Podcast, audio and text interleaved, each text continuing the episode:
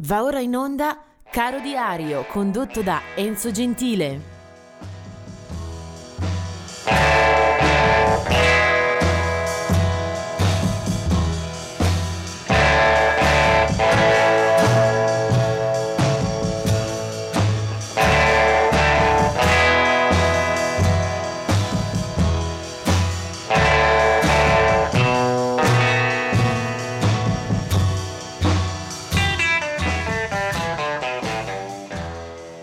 Il 26 aprile è una data che ci consente di guardare indietro, molto indietro nel tempo, andando un po' alle radici della musica che amiamo.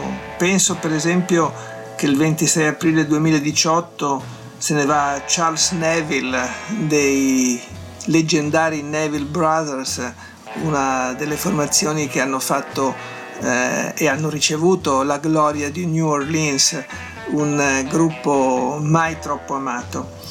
Ma del 26 aprile si ricordano anche delle nascite che riguardano per esempio due grandi del blues nati a distanza di un anno l'uno dall'altro: Johnny Shines del 1915, un artista che ebbe l'avventura, lo racconta la sua biografia, anche di incontrare il monumento Robert Johnson nei primi anni 30, rimanendone ovviamente folgorato.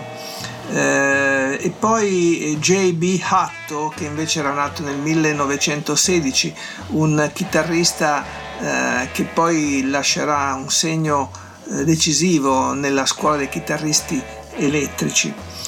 Poi nel 1942 nasce Bobby Rydell, un artista, un musicista americano, magari un po' leggero, a tratti forse un po' soft, un po' troppo orecchiabile, ma che comunque ha siglato fine anni 50, primi anni 60 diverse pagine interessanti o comunque rappresentative della colonna sonora Stelle e Strisce. E poi del 1943 invece è Gary Wright, che qualcuno ricorderà dalle formazioni di un gruppo che magari non ha avuto storia lunga, però può essere molto volentieri ricordato tra le pagine del rock britannico. Erano gli Spooky Tooth. Ma in particolare oggi voglio mettere l'accento sulla figura di Duane Eddy. Duane Eddy, chitarrista che ha influenzato moltissimi altri musicisti con la chitarra tracolla. Duane Eddy è nato nel 1938, è un musicista di alta qualità, di alto profilo, viene dallo stato di New York.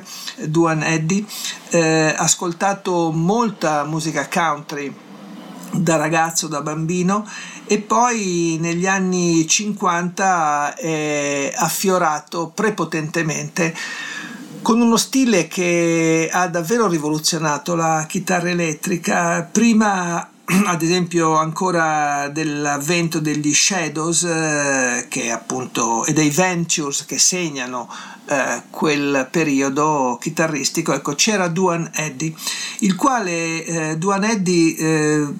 scrive e soprattutto interpreta molte canzoni che ritorneranno poi nella memoria collettiva. È soprattutto un artista ammirato ad esempio dagli ex Beatles, che ne hanno a più riprese segnalato la qualità e soprattutto la unicità. Più che album sono ricordate e da ricordare alcune antologie che abbracciano una produzione molto densa, soprattutto nei primi anni di carriera. Io quello che vorrei fare ascoltare è un pezzo del 1958, quindi siamo veramente ai primordi. Credo che questa sia una incisione che davvero mette il punto esclamativo nella musica di quegli anni. Lui è Duane Eddy e questa si chiama Rebel Rouser.